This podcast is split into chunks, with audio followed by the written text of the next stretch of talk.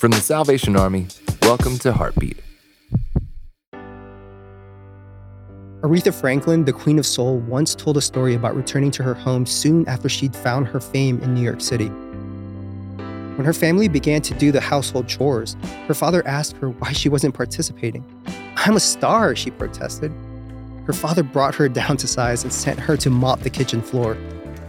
That was a lesson in humility she carried with her and never forgot. The Bible teaches us in Philippians chapter 2 to consider others better than ourselves. In a world where everyone seems to want to be number one, God asks us to go against the grain and serve others. Even Jesus, the Son of God, was a humble servant, according to Philippians 2. So, are you ready to mop the floor? For more episodes of Heartbeat, visit salvationarmyradio.org.